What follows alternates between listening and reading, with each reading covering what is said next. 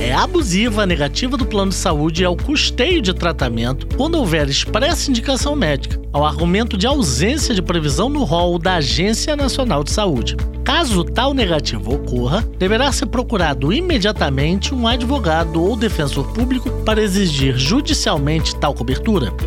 Eu sou Leonardo Rocha, procurador da UERJ, e você ouviu Direito e Companhia. Fique ligado na programação da Rádio UERJ.